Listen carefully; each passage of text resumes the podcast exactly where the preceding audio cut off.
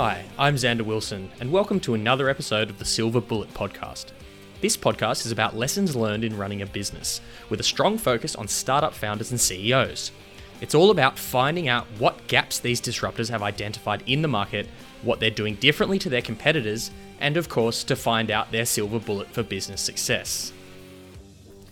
On today's episode of the Silver Bullet podcast, I'm chatting with Yoav Amitai, CEO of ASX listed drone connectivity business Elsight.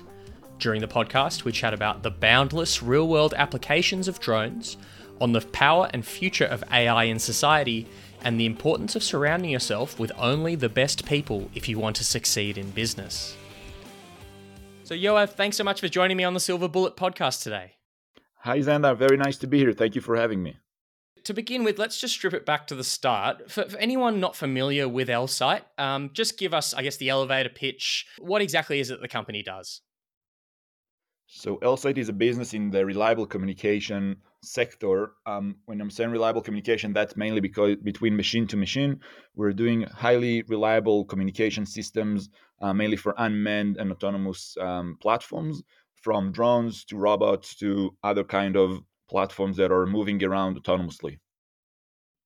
Yeah, and you've been with the company for some time now, but it's been around since 2009. How did it get started and, and where did the company and the idea for it originally come from?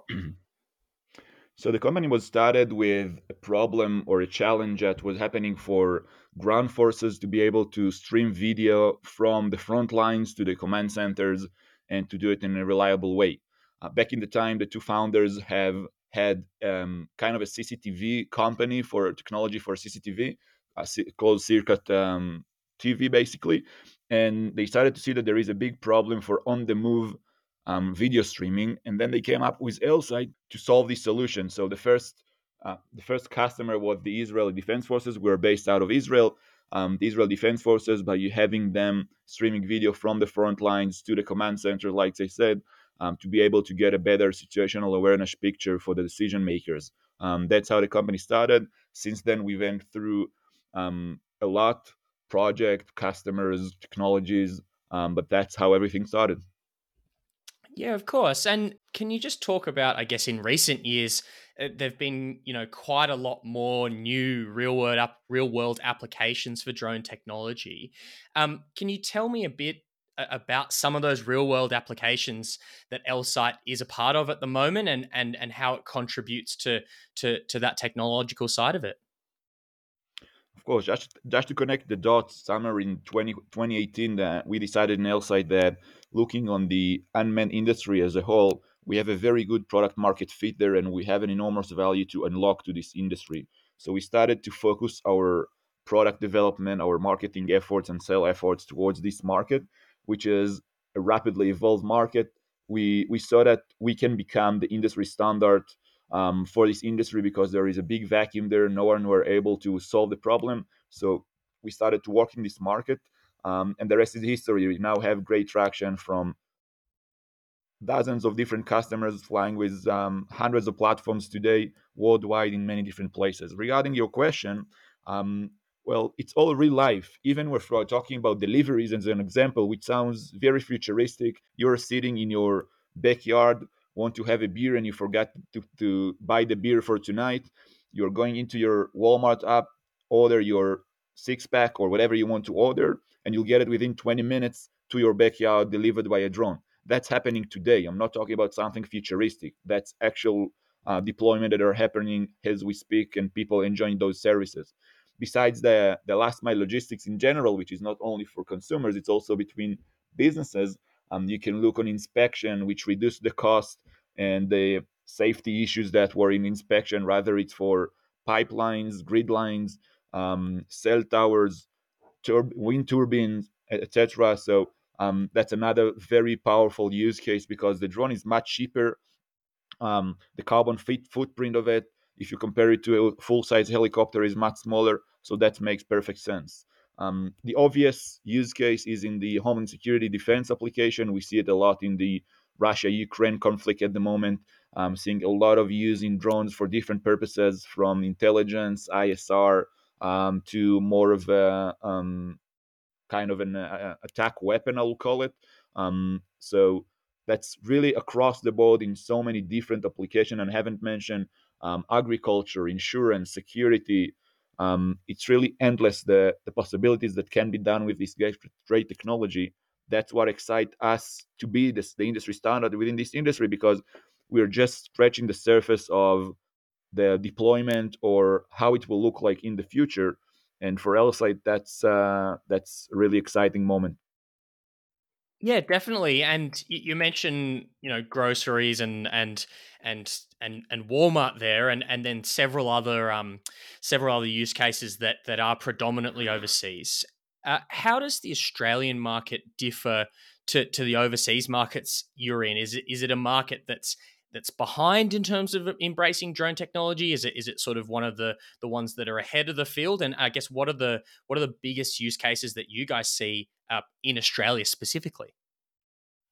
So Australia, first of all, it's in line with the forefront of the countries that are pushing this in, this industry forward.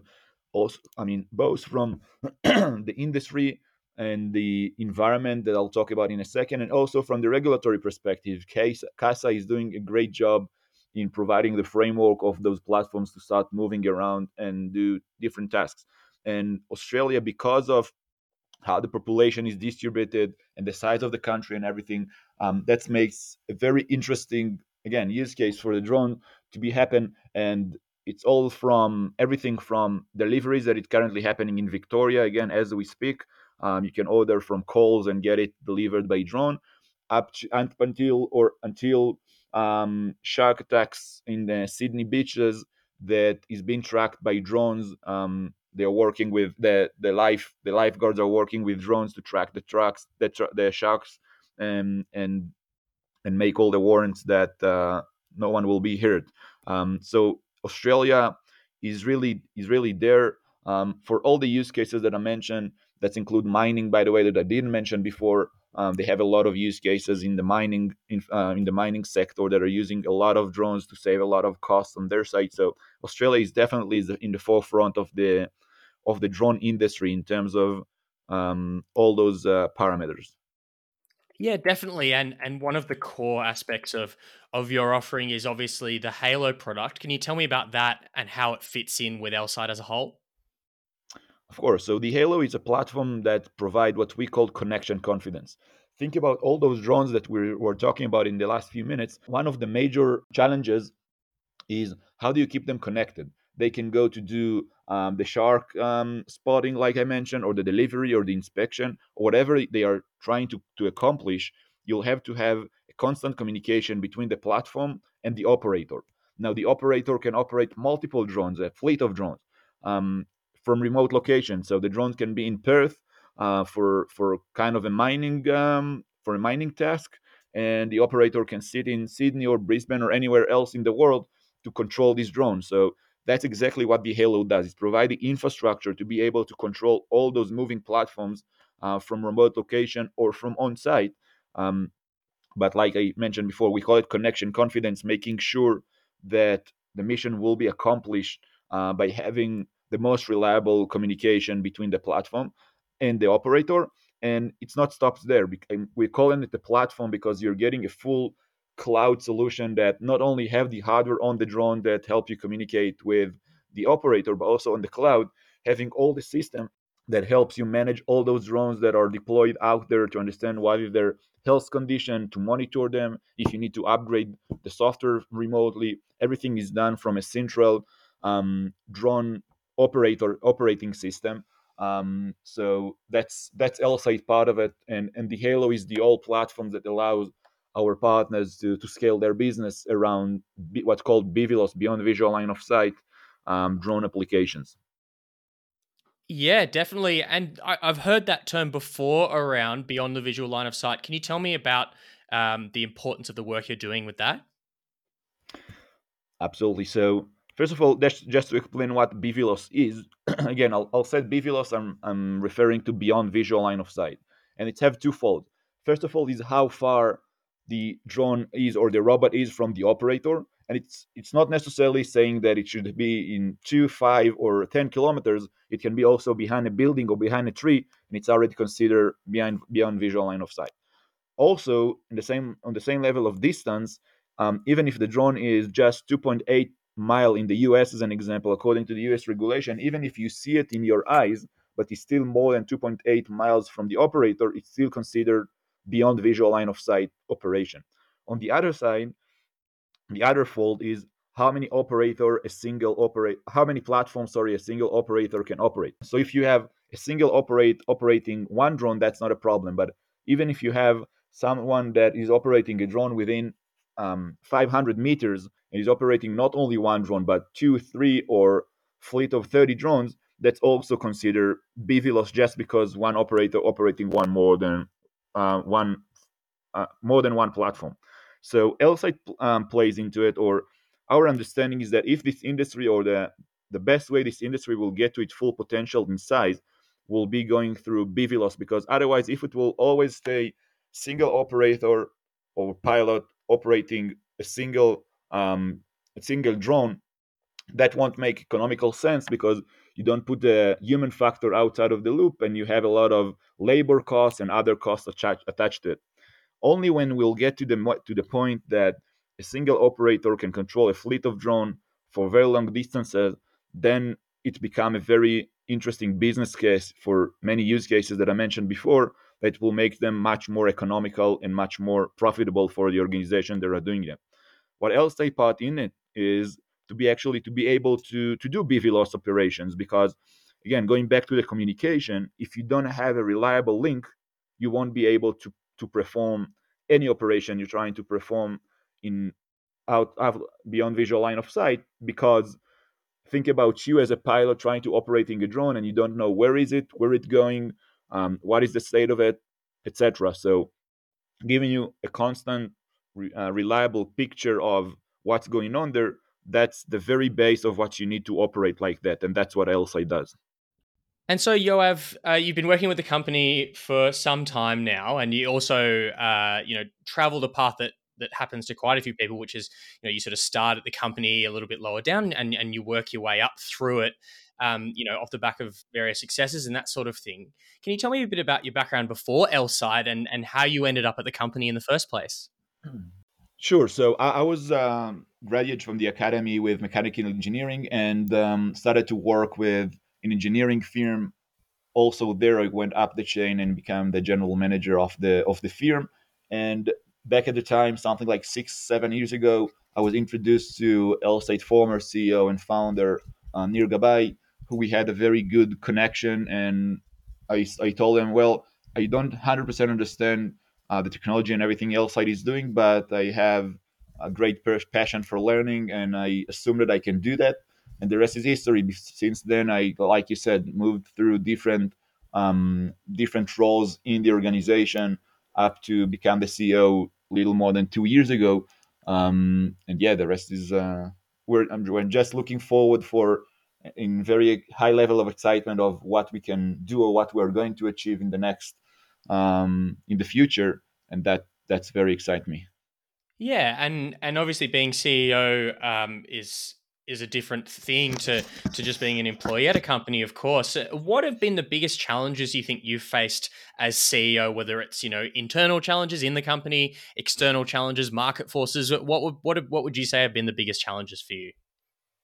So i think that the biggest change i'm not sure if challenge is the right word here but the biggest change that you go through from being um, the second basically the second in the company to become the first or to be in the head of the pyramid is that you understand very very quickly that if you won't make the decision nobody will take them. And it's all on your soldier as a ceo to to get the decision. And you get only the decisions that no one's no one else wants to get um, down the chain. So um, you constantly be dealing with hard topics to be decided but that's part of my fun i mean if you don't like it or if you are um, very um, bothered from having crises or having the needs to, for a quick decision making, even if it's a strategic or a small topic, still uh, it needs to move fast because my pace as a CEO or whoever is the CEO, that's the pace of the old company. So you need to be very minded for that. Um, and again, I, took it with two hands. For me, it feels very naturally to be there in this position and to make those decisions um, hopefully for the good of the company. Yeah, and earlier we were talking about, you know, all those, you know, potentially dozens of use cases and, and different areas that the company is involved in. As as a CEO, how do you stay across all those different things? Is it just about being an effective delegator? Is it is it about working really long hours? How do you stay across all the things the company is doing at any one time? It's about constantly learning um, all the time, every day, um, big part of the day, learning um, everything from the business side of it to the technology side of it, and being in the details. But if I'm doing the the reference, um, so you need to have much more broader knowledge than a deeper knowledge in a single topic. So you need to understand uh, overall the picture, and then the other part of it is to bring smarter people than you to be able to help you with um, you know take the right decision or to drive the decision even i'm trying in Elsight specifically my way of um, of running Elsight is again to bring the best people and to make sure that they have all the ownership and all the accountability to, de- to get the right decision because they have much more knowledge than i in their domain. Um, so i'm the type of manager that provide them with a lot of freedom um, making sure that they are on track and we all on track but um, that's very helpful as a manager again to have um, behind you a group of extremely powerful people that are domain expert in their domain. Um, that's drive the in the end of the day that's what drive the business forward yeah, and obviously, Elsight is an ASX listed organization. Um, there's all sorts of things that come with that around, you know, compliance, funding, and that sort of thing. Tell me about your experience and the learning curve of getting your head around you know those additional things that you've got to do because it's a listed company. Um, yeah that's a great question. So for a relatively small company for Elsight being public um, that's uh, it have some load there in terms of the work that work that needs to be done um, because being a, a public company um, it's coming all the way from being in constant um, relationship or constant communication with the investor community, you know, from webinars to newsletters to sometimes calls, um, roadshow that are just, you know, to have more people look at the stock and everything. Um, so that's on one hand. On the other hand, I would say that um, you have a lot of background noise, I will call it, and keeping yourself and the business focus, regardless of this, so to speak, noise. Um, that's very challenging. The reason I'm calling it noise is because it's very hard um, as far as my concern, to look from outside on a company and said that's what this company should do or should have done. Um, in the end of the day, I think people are investing in um, in potential and in execution and in the people who run the business that they believe that they can execute on this strategy that they are putting together and communicate to the industry. Um, and here, that's that's part of the challenge because not all the time all the investors fully understand what is the strategy, what we're doing, what we're what we're doing. Um, sometimes we let go. I mean, we release part of our legacy product just to be more focused and drive more growth in new and existing features and product that we're releasing to the market. So that's um, I think that's the main challenge, or that was the main difference for me becoming the CEO and understanding that um, the company management and the company employees are the one who understand the business better obviously being completely open for feedback and criticism from anywhere we are getting from customers, investors, um, and other um, other kinds of feedback. Um, but still understanding what is our strategy and making sure we are focused on executing it and evaluating if we're on the right direction all the time on a literally on a daily basis and keep push forward and execute yeah, and I just wanted to touch on something that's, I guess, a little bit of a side note. Obviously, throughout the tech world, AI, artificial intelligence, is is a popular buzzword at the moment. You've you've sort of got a lot of companies uh, wondering what their AI strategy is. Um, what sort of advantage does having such a deep and lengthy experience working with AI give Elsight moving, you know, moving forward into the future? Because you guys have been working with it for you know well over a decade. So I think that there there were no many technology. If you think about it, there were there were no many technologies that completely changed the way we communicate, the way we commute, the way we are actually um, affecting our day to day.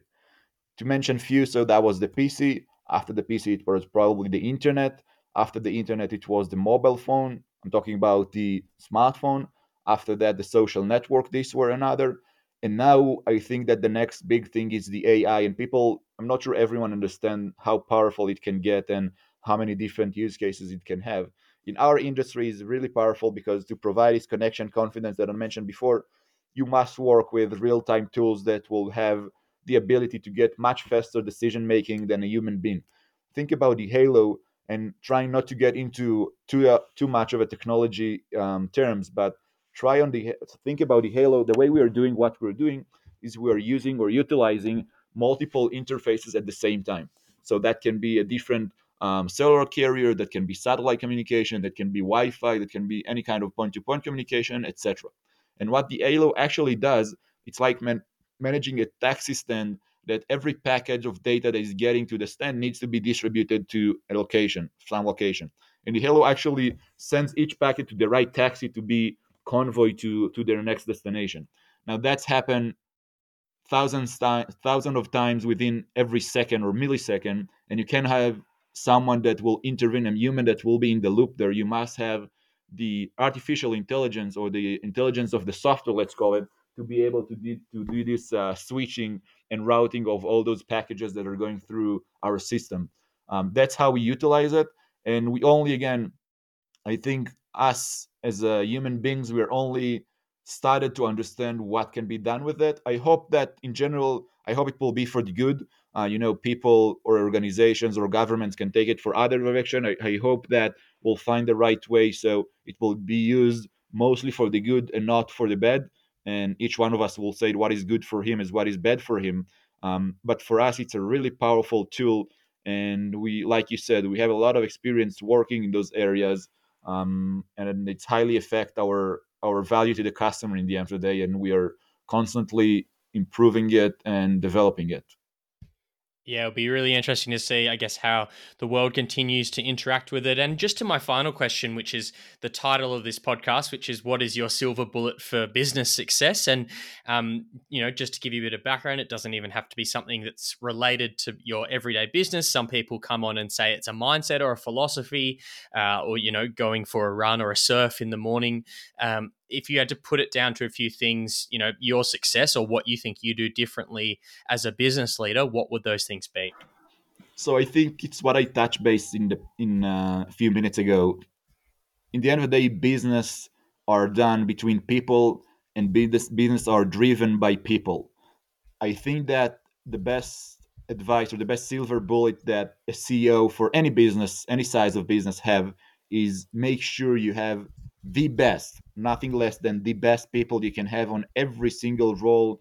Um, everything from the um, company administrator up until the CTO and head of marketing and sales and everything.